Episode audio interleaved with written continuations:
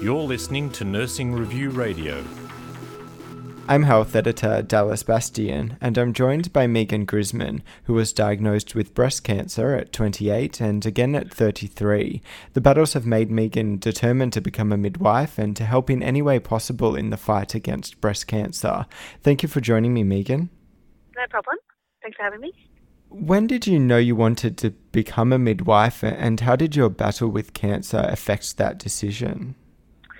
Uh, I, would actually thought about it for uh, quite a while, on and off, and um, I suppose just uh, you know life got in the way, and um, you know different different things happen along the way, um, children and marriage and and uh, work and everything else, and it was kind of um, I suppose never the right time, but um, it was sort of something that I kept thinking more and more about as as I was sort of getting older, and then um, obviously um, being diagnosed um, with cancer. Um, it, it, does change um, sort of how you look at life and, and what's important, and you know, um, and for me that was basically looking at um, what makes me happy. And you know there was parts of my life that I wasn't happy with and um, that I wanted to do better and uh, so just decided to basically take the plunge and um, yeah um, that was kind of the, the, the catalyst was yep okay we need really need to do something here and you know I've, I've been given a second opportunity to to um, to live life the the way I want to live it and yeah so I decided to to do it. What has your university experience been like so far?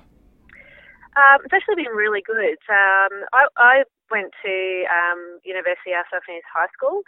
Uh, it wasn't a very good experience for me. I moved away from home and um, um, it kind of was probably I just went for the sake of um, of because it was what is what was expected of you, not really doing something that I was passionate about. Mm-hmm. And um, I really did it for a year and a half, and um, then I decided um, to go this time around. And I was I was a bit hesitant. I had to do the um, the bridging program to um, first up to get myself um, in a in a position to be able to apply for a course.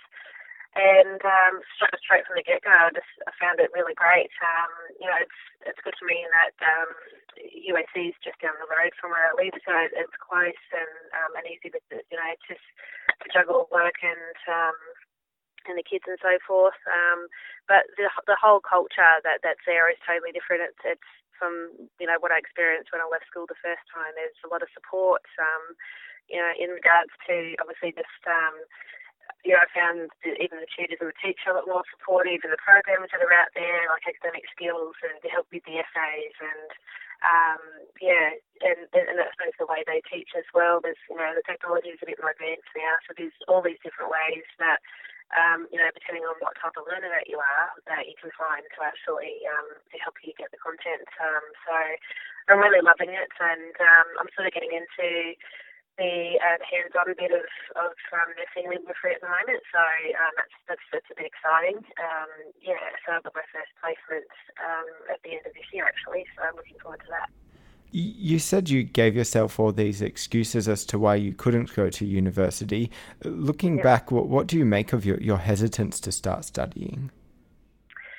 Um, there was a lot sort of going on at the time, um, and I suppose initially it was, you know, I was a mother, and you know that that was my job, and you know, it, work was kind of, you know, just a, a way to, um, you know, to support my family, and um, and then initially, um, then, uh, then what happened, I had a marriage um, breakdown after my second um, cancer diagnosis, and um, which was, you know, um, which for me was actually um, a, a good thing. That was, you know, one thing that in my life that I, that I needed to um, to deal with, and um, so I did that. And once I sort of came through the other side of that, I started to get a lot of um, more self confidence, and I started talking about um, you know, to close friends and family, you know, the idea that I had that maybe, you know, might do this. And um, it was actually them going, you know, I never had, you know, I've sort of probably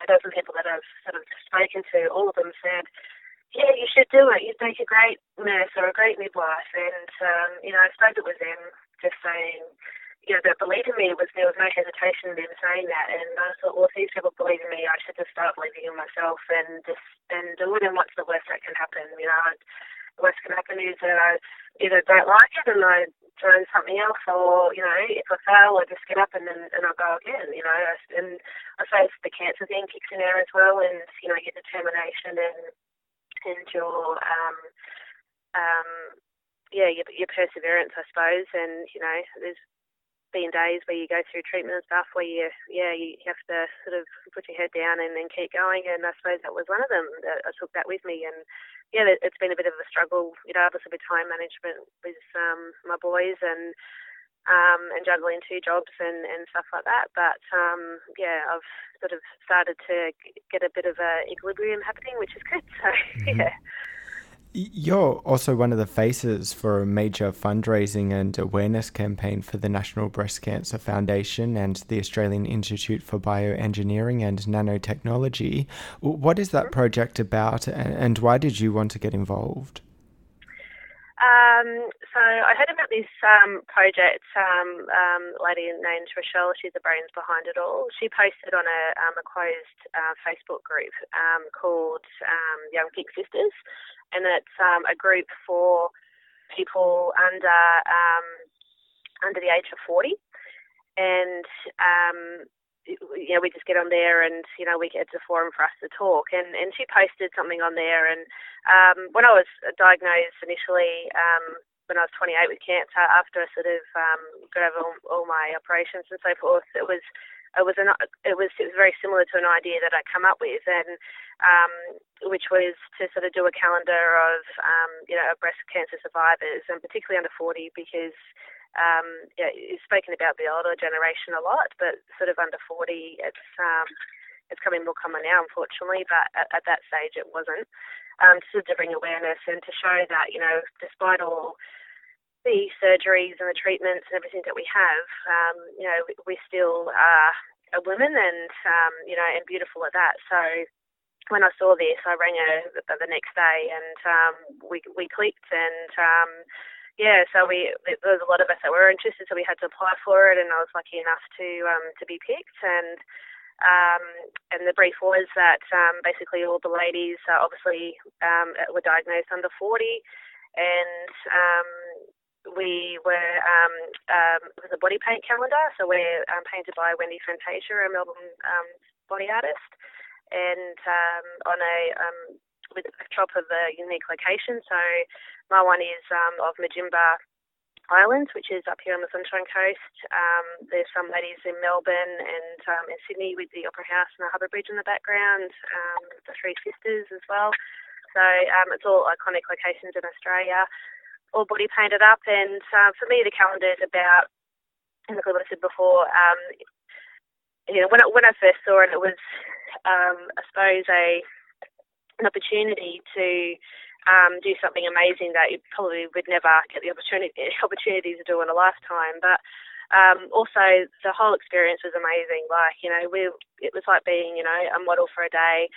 Um, obviously, the centre of attention was on you, and the work of art was that, that Wendy did was just amazing, and uh, it, it made us feel all, all of us um, just so empowered and, and and beautiful. And you know, a lot of us have been through a lot. You know, we've lost our hair and we've put on weight with you know, chemotherapy treatments and um, and so forth. So that was um, a, a you know just a, a nice way to make us feel better within ourselves and make ourselves feel beautiful after everything that we've been through. Um, you know, like myself, I've you know I've had a double mastectomy and reconstruction, so um, you know that was obviously a big thing is being um, body painted, and mm-hmm. um, all the other girls, there's one girl that hasn't been reconstructed as well, so that's um, you know it's a big deal for us to do that. Um, then also on the other side, it's raising money for these um, you know two organisations that do a lot and um, you know that have done a lot for us um, in giving us the treatments that enabled us to, to beat this disease. So, um, yeah, we're it's it's um, I think both of us are on a um, a two pronged journey here. Obviously, there's a, a section of uh, uh, it for us to make us feel better, and um, not not better, it's probably not the word, but um, you know, beautiful and and everything after everything we've been through, but also raising money for um, the National Breast Cancer Foundation and also the Institute, which is doing um, amazing work um, that um, will hopefully um, change the way that uh, cancer is looked at um, in the in the coming years, which is very exciting. What do you hope people battling cancer and, and other members of the of the public take away from the photos in the calendar? Um, just to show that, um, I suppose um, for, for, newly diagnosed um, women, that you know, despite um, the road ahead, there is a, a, light at the end of the tunnel, and you do come out the other side, and um, and you do come out and you can still be, um, you know, a whole woman. You know, a lot of ladies these days do lose one or two breasts. Um, some of them have, um, you know, their ovaries um, taken out to reduce their risk. Um, plus, you know, obviously the surgeries and the scars and stuff, and um, you know that does a lot to your self-esteem and um, you know and how you look at yourself, and it um, yeah it can be very distressing at times.